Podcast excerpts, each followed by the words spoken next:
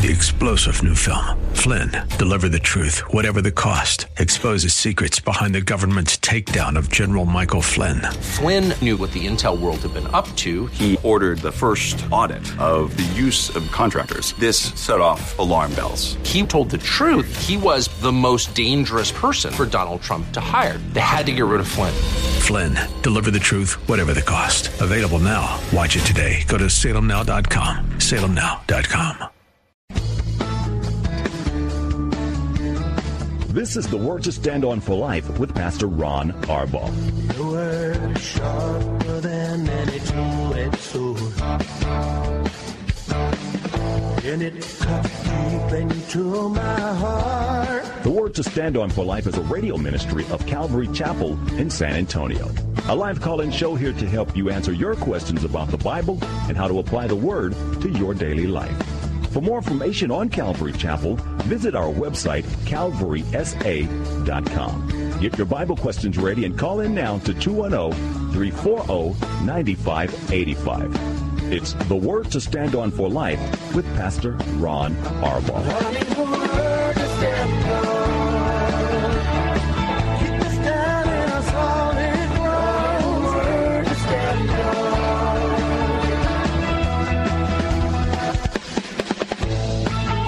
Welcome to the Monday edition of the program. I'm Pastor Ron Arbaugh from Calvary Chapel in San Antonio, Texas, and you're listening to the Word to Stand On for Life, a program dedicated to answering your Bible questions and whatever circumstances you might be dealing with, helping you find a way out, at least according to the Word of God.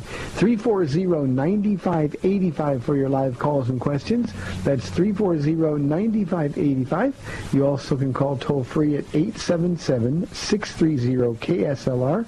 That's 630-5757. You can email your question by emailing questions at calvarysa.com, or you can send them in via our free mobile app or KSLR's uh, mobile app. And it's really easy if you use the KSLR app uh, to uh, call from your car very, very safe, and that's what we want to do. Um, we had a productive weekend here at Calvary Chapel. Lots and lots of people, uh, but productive in the sense of this: um, we had a baby on Thursday night. Uh, now, ladies, don't hate. It was a 19-minute labor. From the arrival of the hospital to the baby out, 19 minutes. It was just one of those answers to prayers. And then we came in, found out two other ladies are pregnant. We announced that yesterday. And then I got to do a baby dedication yesterday in third service. So it was a really, really productive weekend here at Calvary Chapel of San Antonio. Had a very difficult study yesterday, but it was a, um, you know, when you go verse by verse through the Bible, you, you've got those studies. And I mention that today because I have a question that I want to give parents a heads up if you've got children in the car. Um, we've got a question that, that came in based on that study yesterday uh, with some very graphic detail, not obscene, so don't worry about that, but but graphic questions. Um, and uh, I, I want to give you a heads up, so I'll be letting you know when that's coming, so you can turn the radio down, uh, or you can move the kids to another room or something like that. We'll do that probably uh, in the first half of the program, but a few minutes down the road so that you can be prepared for it. I also got a question. I've never had a question like this sent in, so let's see what this one is. Uh, this question said, if you had the option of giving up tacos and being thin and healthy for many more years, would you choose hard or soft tacos? I, I've never had a question like that. I'm not a really taco person, but that was a joke, obviously, that somebody was sending me. So that's what my producer was laughing about when we came on the air. Tonight, because it's Monday, we have our men's, women's, and youth Bible studies here at 7. Paula will be teaching the ladies. Pastor Ken uh, will be teaching the men. They all meet together for worship, and then they go their separate ways for the Bible studies. Uh, Pastor Nellie will be teaching the high school age youth. So all of that's going on here tonight. Of course, childcare is provided. So uh, please join us. Ladies, you can watch online the live stream at calvarysa.com. Again, we had a great weekend. I hope you did. Hope people got saved at your church. Think about this. Every person that gets saved brings us one person closer to that number of Gentiles that Paul talks about that has to come in before Jesus returns. Um, so we pray that people got saved. We pray that you were used by the Lord and blessed by whatever the Lord uh, did in church yesterday, wherever you are. Um,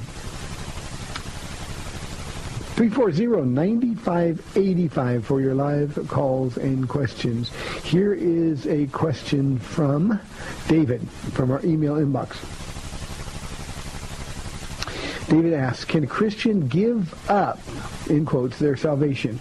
I don't mean lose it. I've listened to your show many times, and I both understand and agree with your view on losing your salvation. The fact that you can't lose it. For when we get saved, we're sealed with the Holy Spirit. And how if everyone thought a person was saved, but then that person decides to live in sin the rest of his life, he was never really saved to begin with. Uh, but I'm talking about giving it up. Salvation is a free gift from God. Can someone willingly decide to give it up just like any other gift? David, sometimes we try to get too logical um, you know, we have free will. Uh, but if somebody, and again, I'm going to focus on the first three words, Kenny Christian, a real believer is sealed with the Holy Spirit. So losing it, giving it up, same thing. Jesus said to his father, I've lost none that you've given me. And he said that about his disciples, of course, in context. But the principle applies to all that the Father has given to the Son. I've lost none. Uh, the Gospel of John says that uh, I have them in my hand. The Father who's greater than I has them in their hand. And no one, no one, not even ourselves, no one can pluck them or snatch them from my hand. So what we've got to do when we look at this is, is consider the faithfulness of God. He is faithful when we are faithless. That's a very important thing for us to, to, to, to really meditate on. Um, my salvation doesn't depend on me. Jesus initiates the work of salvation. The Holy Spirit comes alongside. It's Jesus who chose me. It's Jesus who calls me. I respond of my own free will. And then when he comes to take up residence in me, he's promised never to leave me or never to forsake me. And so not only can I not give up my salvation, I'll go one step further and say no real Christian, authentic Christian, would want to give it up. Once you taste and see that the Lord is good, where else would you go? That's really a, a large part of the theme of the book of Hebrews. So no, uh, he who began a good work in us will be faithful to complete it. Jesus began the work. He is the one who's faithful to complete it. He is, Jesus, we're told, the author and finisher or perfecter of our faith. So, David, th- these aren't decisions that we can make. Once we give our lives to Jesus, we're no longer our own. We're bought with a price. And the one who's promised to hold us secure, the one who's promised to keep us, will keep us safe in his hands and in our hearts. So it's very important that we understand that. Too often, I think we Christians think too much of what happens in our lives depends on us, and in reality, uh, none of it depends on us. It all depends on Jesus. So, David, I hope that answers your question. Um, 340-9585. Here is a question from AA from our email inbox, and there's several parts to this question, but it's a really good question. He says, Pastor, on 1 John 5.16 speaks about sin unto death. Several question comes to several questions come to mind. First, is John speaking about physical death and not spiritual death? Yes, he is. In that particular context, he's speaking about physical death, not spiritual, physical death. The next question, are those punished this way still granted entrance into God's kingdom? For example, the sin of Ananias and Sapphira. You know, um, let me go off context for just a moment here, AA, because, um, you know, we have no guarantee that Ananias and Sapphira were saved. Maybe God's really, really harsh punishment of And Sapphira was because they were trying to infiltrate the church. Now, I, I don't have any strong opinion on that because we're not given any details. But there's nothing in that scripture that says they were saved. They were numbered among the believers. But that just means they were with the group. If they were believers, then God was making an example of them telling the world what he thinks once and for all, what he thinks about hypocrisy in the church. Now, Ananias and Sapphira's sin was especially important. You'll remember prior to Acts chapter 5, the enemy had tried to persecute the church from without. The persecution from without didn't stop the growth of the church. Ananias and Sapphira represented the enemy's first attempt to persecute the church from within. Satan with a foothold in the church. And God wanted to make a once and for all statement about the value of sincerity, of genuineness. If they were saved, God made that statement, and yes, they went to heaven. Whether they were saved or not, we won't know until we get to heaven. But if you are a Christian and you suffer from this sin, then you will go to heaven. Uh, but it's possible that you could sin to such a degree that God sort of takes you out. The next part of this question is, would the death of Korah and his followers in number, number 16 be another example are there examples in today's world of God causing someone to die for a sin? Um, with regard to Korah, of course not. Korah and his followers were not believers. Uh, uh, the Jews that died in the wilderness died because of unbelief. Uh, so just the fact that they were numbered among the assembly, the fact that they were in the Exodus, doesn't mean they were God's people. Israel, the nation, was chosen by God, but all of those individuals, um, all but, but Caleb and Joshua perished uh, in the wilderness. So no, they weren't saved uh, in, in, in the New Testament construct sense. Uh, so, so Korah and his followers are not uh, an example of this sin in 1 John 5. Uh, what they are an example of is God judging uh, those who were the most accountable. Korah knew better. Korah was challenging the man that God put into place, the man that God put into authority, the man through whom God spoke to the people. Uh, so Korah and his followers are not an example of this sin. Uh, I do believe um, that there are examples in today's world of God causing someone to die for sin. We just don't know what they are. Uh, I do know uh, personally a couple people uh, who God used um, to, to a great degree in their lives. Uh, who turned away, um, and especially heinous sin, um, and and they died very quick, unnatural deaths. Um, and um, I, I, wouldn't at all be surprised uh, if if we find out in heaven that that this was God's way of keeping them from sinning to a place where um, their reputations, their lives, God's word would be dishonored. So, so um, yeah, I mean that's why John said it is because there are examples in today's world. The problem is we never know what those examples are, and it's uh, unwise of us. It is unfair, even ungodly, of us to judge those situations. You know, when somebody does something, well, you know, I know he committed the sin unto death. We don't know that for sure, and this is uh, one of those things that we just take at face value. John says there is a sin unto death, a physical death and we have to take him for his word. Uh, the rest of the question, would these sins be mortal as in the Catholic vernacular apart from the venial? Um, for, forget the Catholic vernacular. Uh, that's a silliness uh, in the sense that it has no value in, in or basis in the Bible. Um, so uh, a sin that we die from uh, that doesn't disqualify us from heaven. Um, you know, the Catholic teaching is that suicide is a mortal sin um, that's not consistent with what the Word of God teaches. And then uh, he says the sin unto death only happened to true Christians, uh, are atheists, agnostics, and secularists given a pass. Um, well, a sin unto death in this context would only happen to, to true Christians. It would be a judgment, a punishment of God, um, but not a not a punishment unto eternal death. Uh, it's just God dealing with his own family. Discipline. Uh, he disciplines his children. Judgment begins at the house of God. Atheists, agnostics, and secularists have nothing to do with God. So really, a, um, um, they, they don't really find their place in this discussion. Here is Victor on line one from San Antonio. Victor, thank you very much. You're on the air. Yes, sir. I had a question for you. Um, uh, you know, in the, in the uh, early church, you had what they call the church fathers.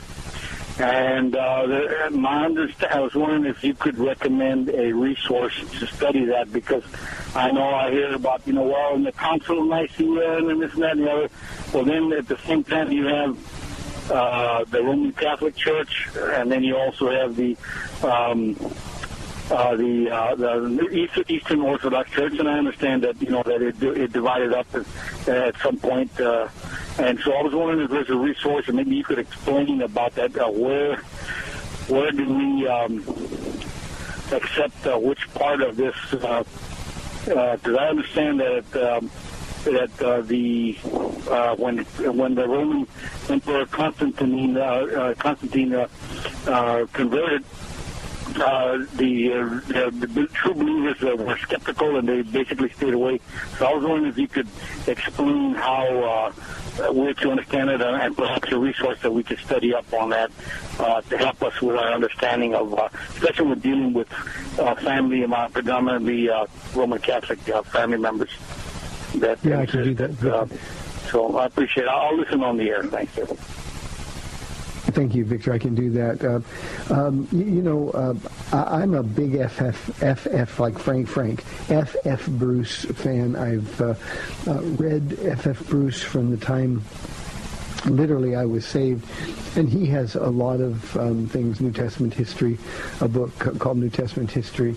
Uh, the, the, the biblical documents, are they reliable? Um, um, there's a book he's written on church history.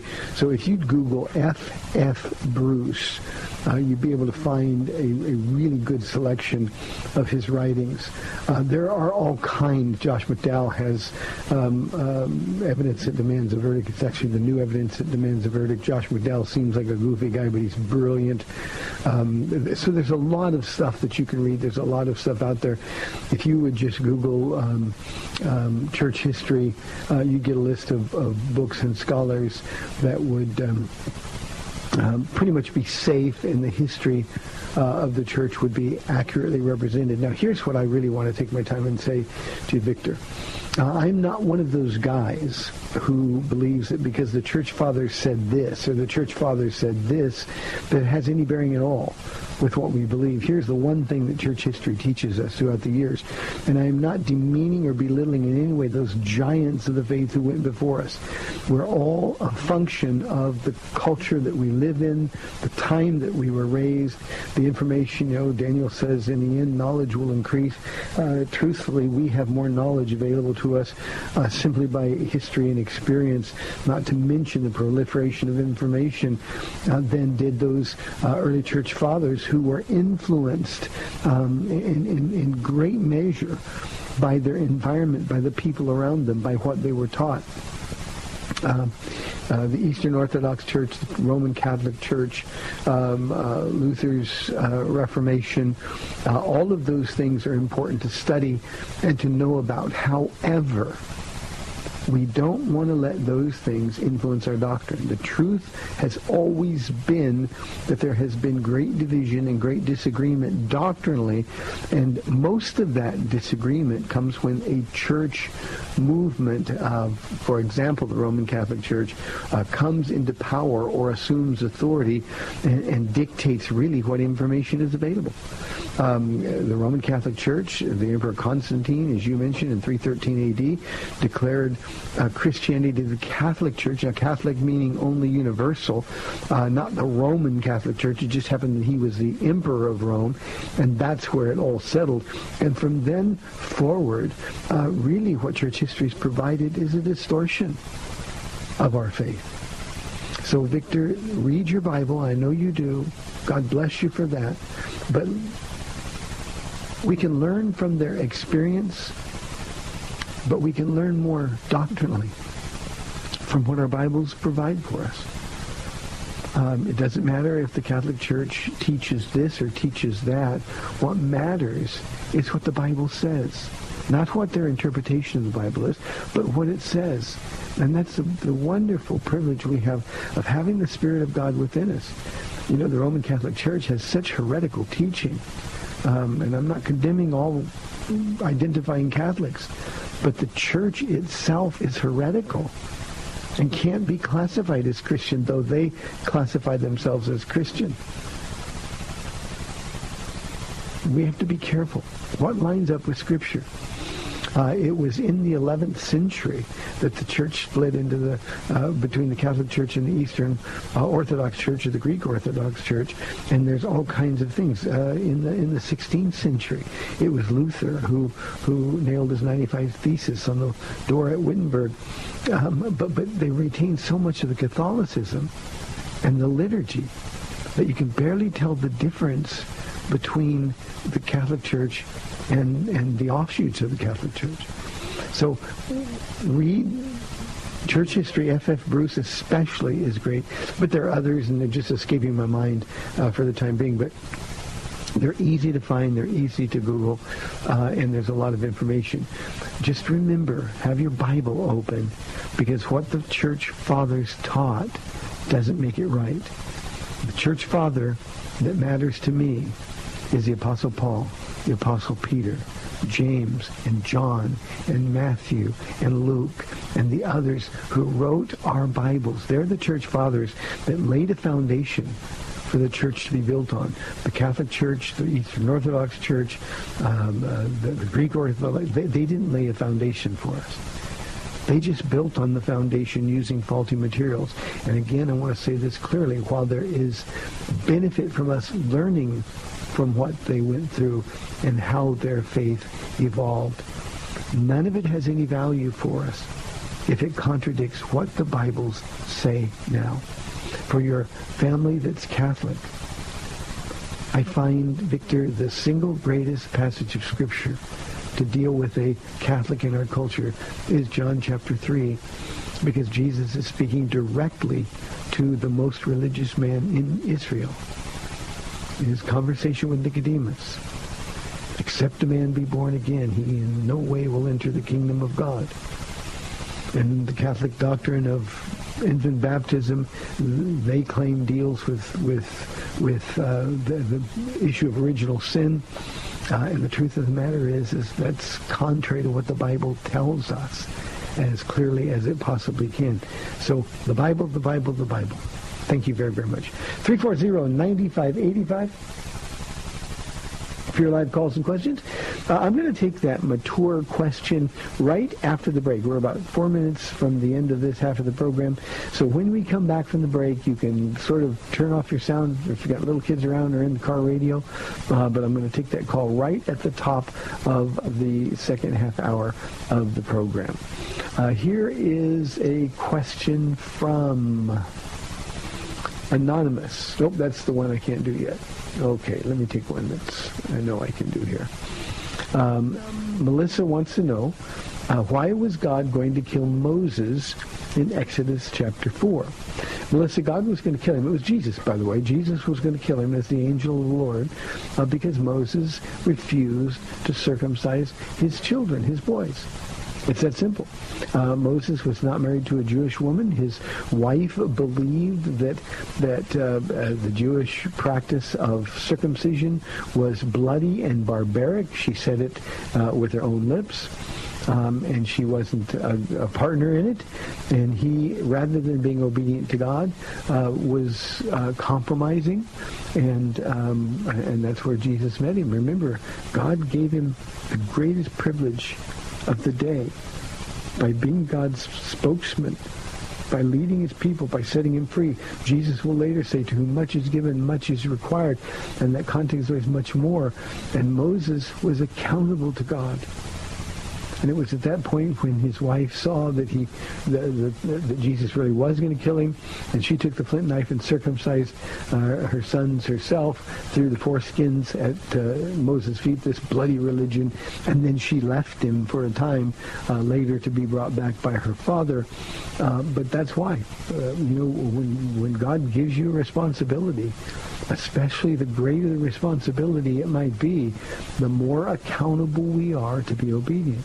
And there is no way that Moses, no way at all, that Moses uh, could have been the deliverer that God chose him to be and, and have that kind of disobedience going on in his own home. You know, Melissa, there's some great, great lessons and applications for us. And we who are fathers and mothers in our own homes, um, we have to demonstrate to our families that we stand with and for the Lord. We have to be responsible to be obedient. We have to understand that with privilege, there's accountability. Husbands need to know the same thing. We like the, the, the, the, the benefits of being boss. You know, we're the head of our household. But so often we reject the responsibilities that go along with leadership.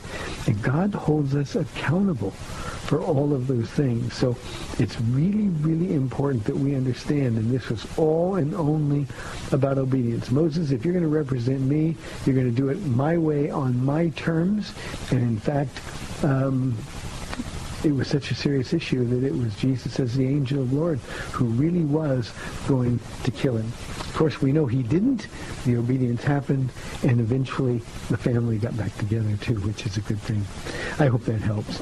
A 340-9585. When we come back from break, we got Chris holding on the line. We'll go to him first, and then we will go right to the uh, mature question, mature content, and I just want to give everybody a heads up on that. 340-9585 for your live calls and questions, or toll free 877-630-KSLR. You're listening to the Word to Stand On for Life. We'll be back in two minutes.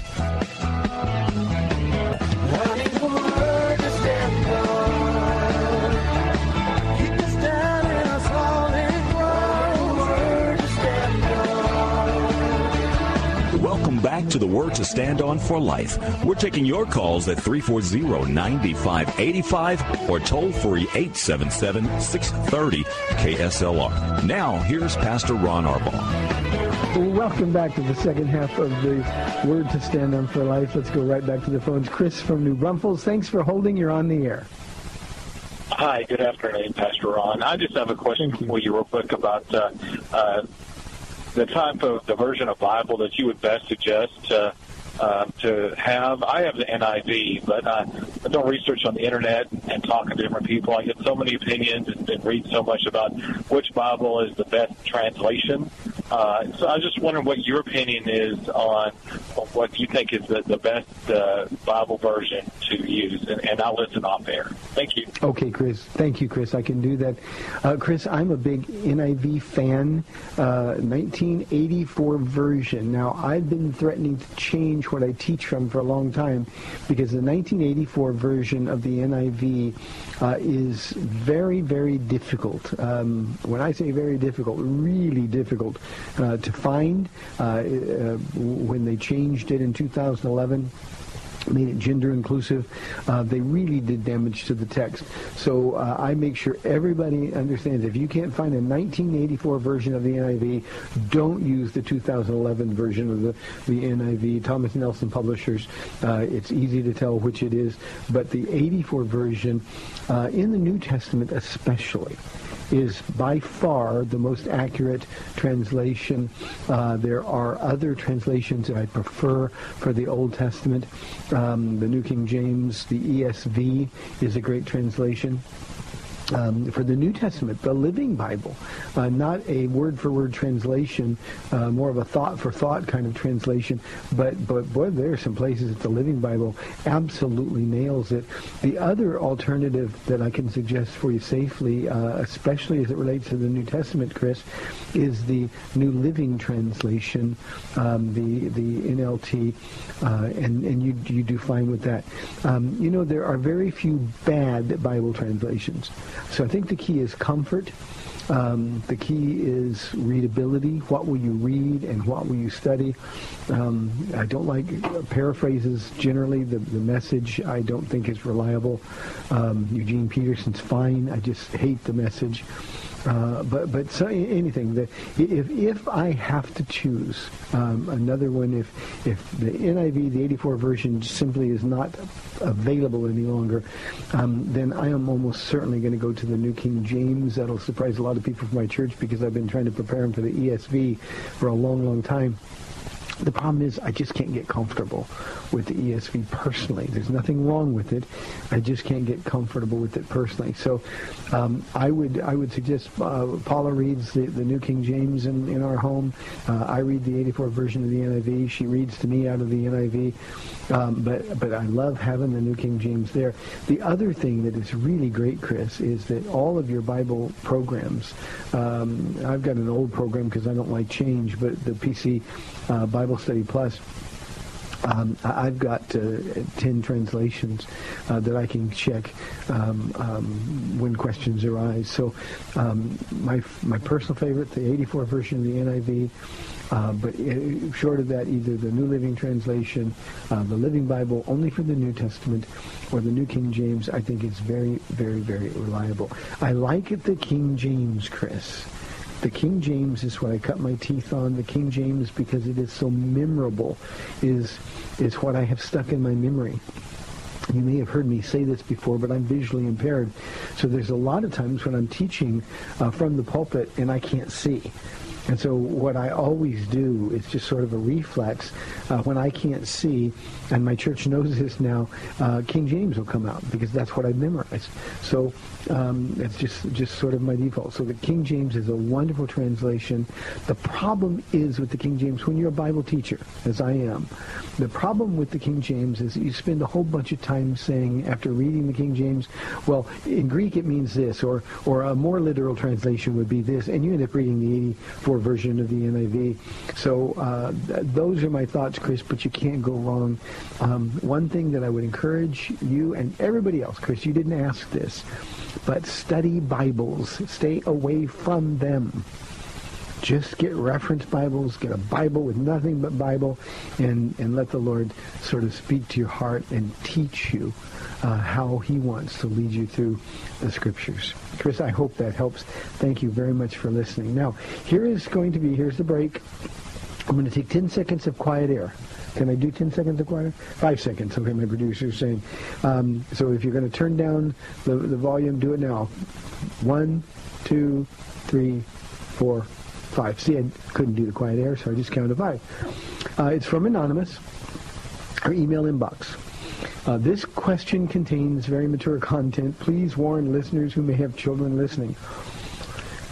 Yesterday in second service, perhaps in all three, you said, Wives, if your husband is asking you to perform vile sexual acts that he's seen on a computer screen and says, God says you have to submit to me, you need to say no, and it's degrading and it's abandoning natural relations. My question is, now before I get to the question, a couple of things by way of explanation. One, I didn't say that's abandoning natural relations.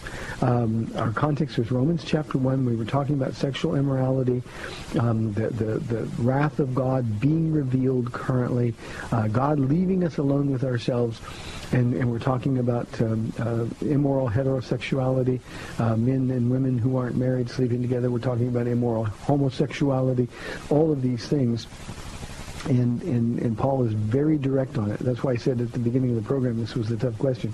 I didn't say it's abandoning natural relations, men with women and women with men, um, but it's a perversion of those natural relations, the things I talked about. And I had to talk about pornography because it's such a problem in the church today.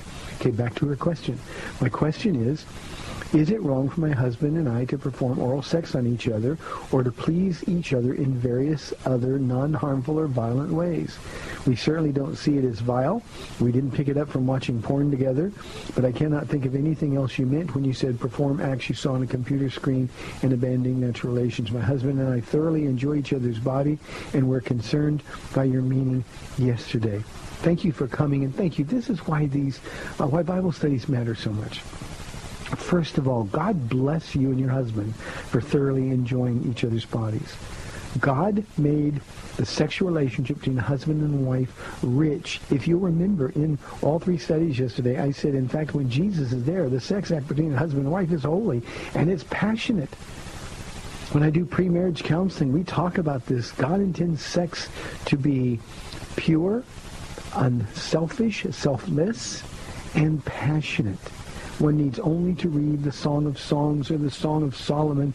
Uh, in some translations, it's called and you understand the passion that God intends for there to be inside the sexual relationship between a husband and wife. Not only is it for procreation, it is fun. That's how much God loves us.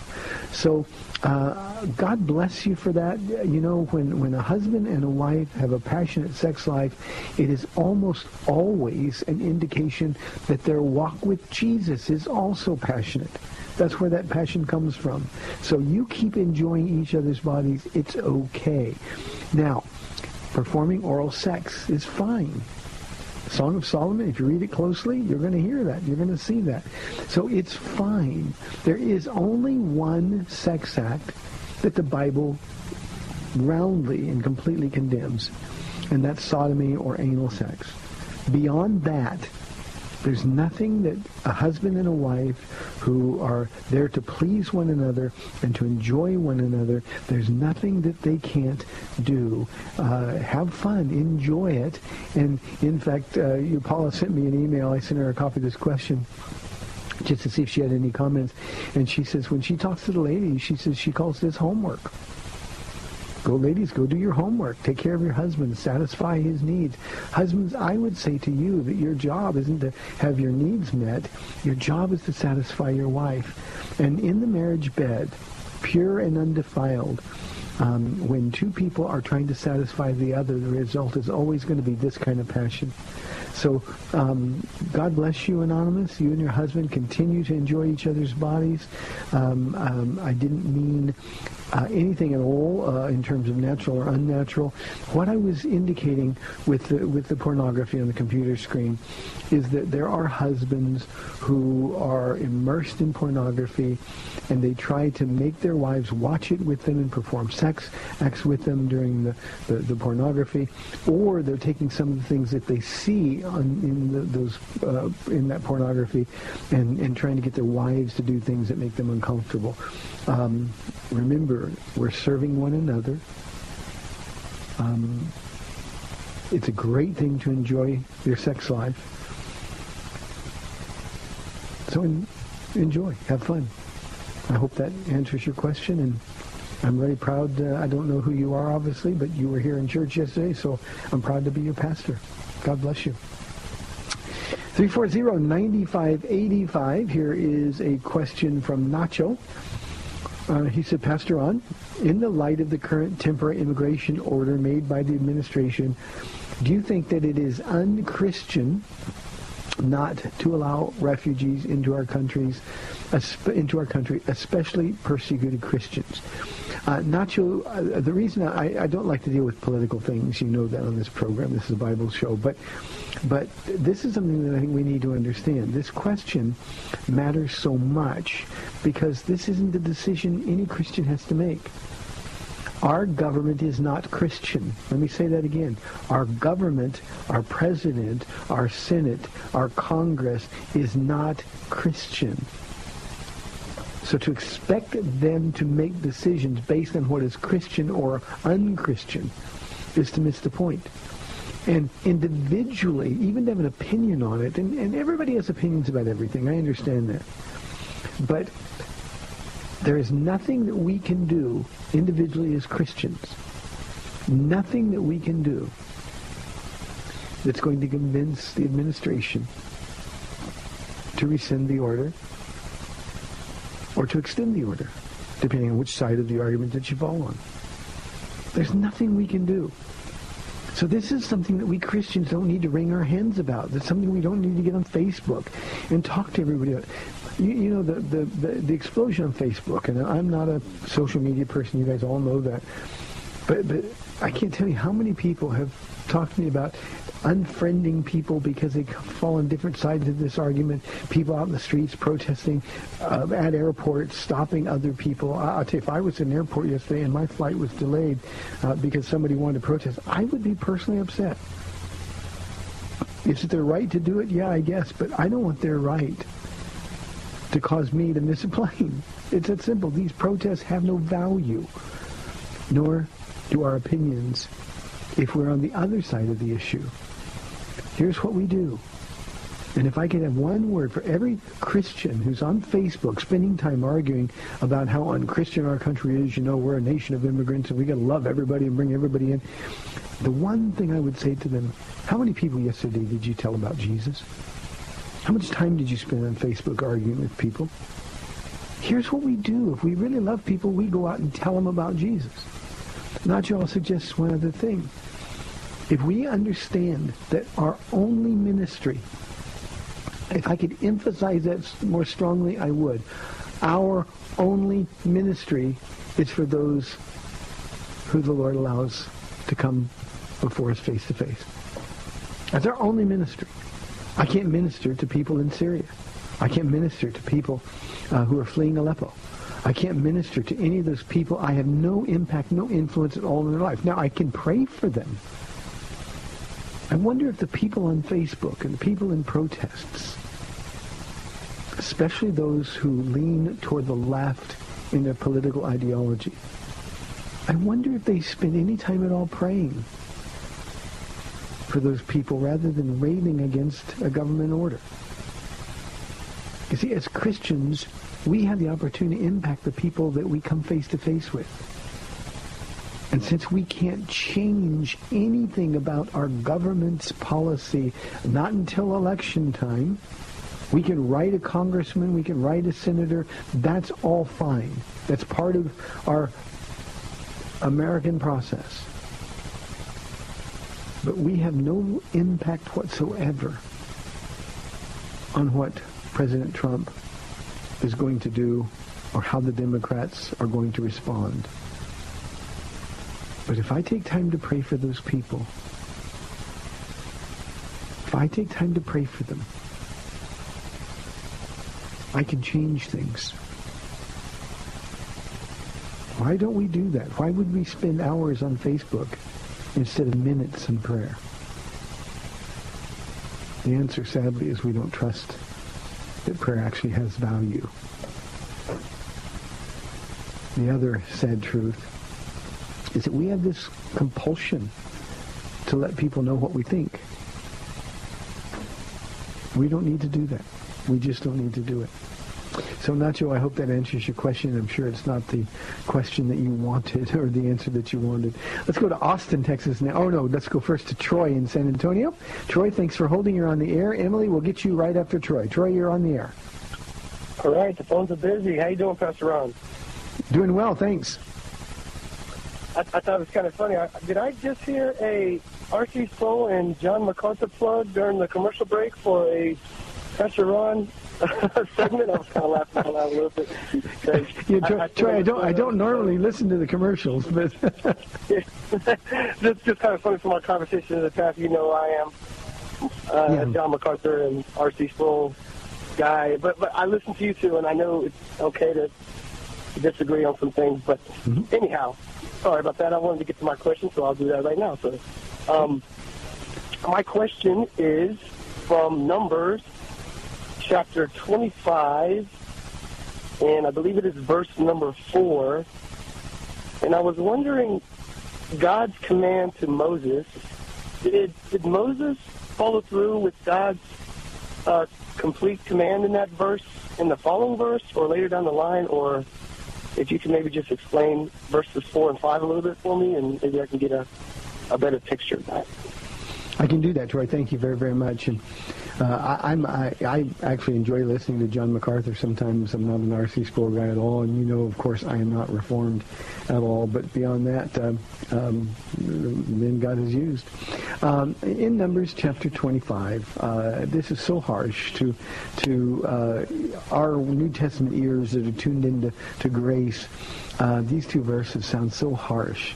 Uh, so Moses said to Israel's judges, each of you must put to death those of your men who have joined in worshiping the Baal of Peor. Now we need to remember two things. First, the Israelites, the people that are going to be put to death, willingly entered into a covenant relationship with God at Mount Sinai. They listened with eagerness to the cursings and the blessings at Mount Gerizim and Ebal. God was very clear with exactly what he would do if they engage in this kind of behavior. God said, if you do this, you are going to die. Now, in his mercy, God ordered the bodies of those that would be killed uh, exposed as a warning or a deterrent to the rest of the people. And yet the people didn't listen. Baal was the god of fertility. He was responsible for rain, and Israel's future is going to be uh, devastated uh, as they will later turn to Baal uh, for worship and rain instead of turning to God. So God warned them. You know, when people read these things, and try, I know this isn't where you're coming from, but sometimes we read these things, we, how could God do such a thing? Um, he told them that's what he was going to do. God cannot lie. He's a not lying God. If God said, if you do this, I will bless you. If you do this, I will curse you. And here's the cursing, you will die. Why would we expect anything different? They knew clearly. The second thing that we need to remember, and this is what we forget in this, all the grace teaching that we get, is that the wages of sin is death. Paul says that in his letter to the Romans. We, because God doesn't judge us or kill us instantly, we forget that our willful sin deserves the same punishment. And we have grace. Thank God for grace.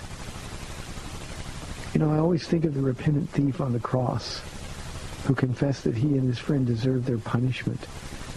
Too much in our culture, we don't think that we deserve forgiveness, uh, or, I'm sorry, we think that we, that we do deserve forgiveness and grace. You know, we should never be upset with God when we encounter consequences. A judgment is necessary, and yet men are defiant. So yes, they actually did kill them. Uh, that was the punishment. The people knew they had it coming, and God warned them ahead of time. So that's exactly what he did. Let's go to Emily in Austin. Emily, thanks for holding. You're on the air. Yes, thanks, uh, Pastor Ron. I have a quick question. Um, can you explain to me uh, your views um, and and give me both sides? You know why you believe it and why you don't, or why you don't, or why and why others believe uh, replacement theology. Oh wow. Yeah, Emily, uh, we, I'm going to have you listen on the phone. We're inside five minutes, and, and this will take up my time. Replacement theology, in short, is is um, that the church has replaced Israel uh, in terms of the promises of God or being the beneficiaries of the promise of God. Uh, those who are replacements, uh, that's what they're called, um, believe that by rejecting Jesus, um, uh, Israel forfeited their covenant with God, and and thus God created the church as their replacement.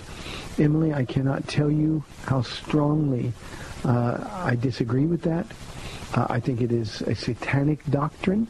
It's certainly not a biblical doctrine. The promises you see that God made to Abraham, Isaac, and Jacob, the promises that God made to David, and the promises God made to Moses, um, most of them, in terms of the original covenants, were unconditional. It didn't say, if you do this, I'll do this. God said, I will swear by myself. Because there was no one greater to swear by, I will swear by myself. If we look at the eschatology of, of the times coming in the future, we know Jesus is coming back. We know that, that David, Ezekiel 38 and 39, declares is going to be Israel's prince. Uh, we know that God has to fulfill every unconditional promise he made, or he isn't God, because that would make him a liar. So uh, replacement theology is sinister. I think it's pernicious, um, uh, demonic. Uh, it's simply trying to uh, wipe Israel. It's, it's um, uh, Jewish hate um, and, and, we need to understand that. You know, Jesus said, uh, Paul reiterated that um, they're the vine. We're the unnatural branches. We're grafted in. And um, what could be better, Paul says, than when those uh, original branches are grafted back in to the vine, and and we're we're simply beneficiaries of that. So in the great tribulation, God is again going to turn His promises to Israel. Emily, the one thing that I could really encourage you to do is um, read, study Romans chapters 9, 10, and 11. Uh, if you, uh, I'm not trying to be um, arrogant here, but but if you'd like to go to calvarysa.com, you can kind of plug in to my teachings on those three chapters.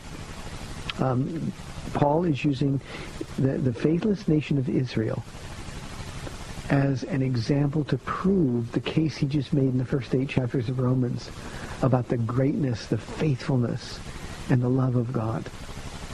And and to to to, to teach that the church has replaced Israel makes takes all of the sense out of scriptures. So replacement theology is not sound doctrine. Uh, it is heretical doctrine, in fact. Um, it's just something that we really need to understand. God made unconditional covenant promises to Abraham, to Isaac, to Jacob, to King David. You will never fail to have a man sit on my throne.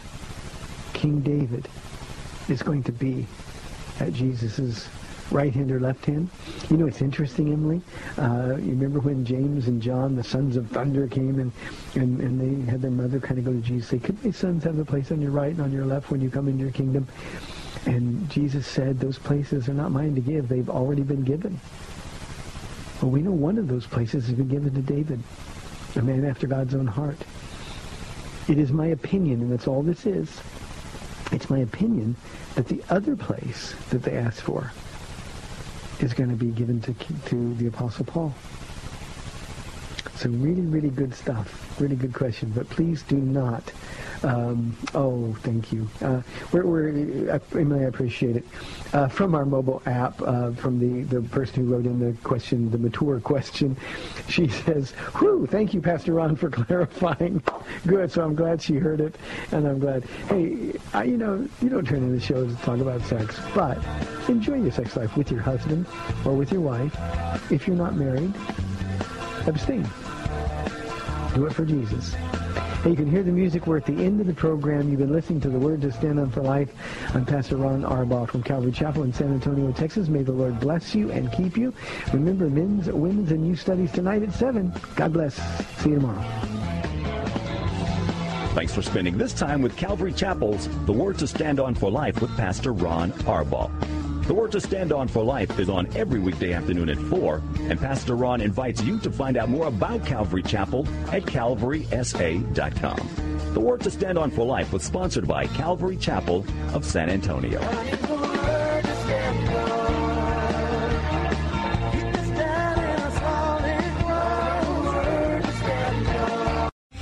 Three star general Michael J. Flynn, head of the Pentagon Intelligence Agency, knew all the government's dirty secrets. He was one of the most respected generals in the military. Flynn knew what the intel world had been up to. He understood its funding. He ordered the first audit of the use of contractors. This set off alarm bells. The explosive new documentary, Flynn, Deliver the Truth, Whatever the Cost, uncovers the facts behind this scandal. Flynn told the truth. He was the most dangerous person for Donald Trump to hire. I find out the worst enemy that I'm going to face in my life is right here in America. They took my assessment and they wanted me to change it. And I was like, I'm not changing it. They had to get rid of Flynn. With in depth interviews, archival footage, and never before seen personal records of the man behind the headlines. I just felt like I was drowning. Flynn, deliver the truth, whatever the cost. Available now. Watch it today. Go to salemnow.com. Salemnow.com.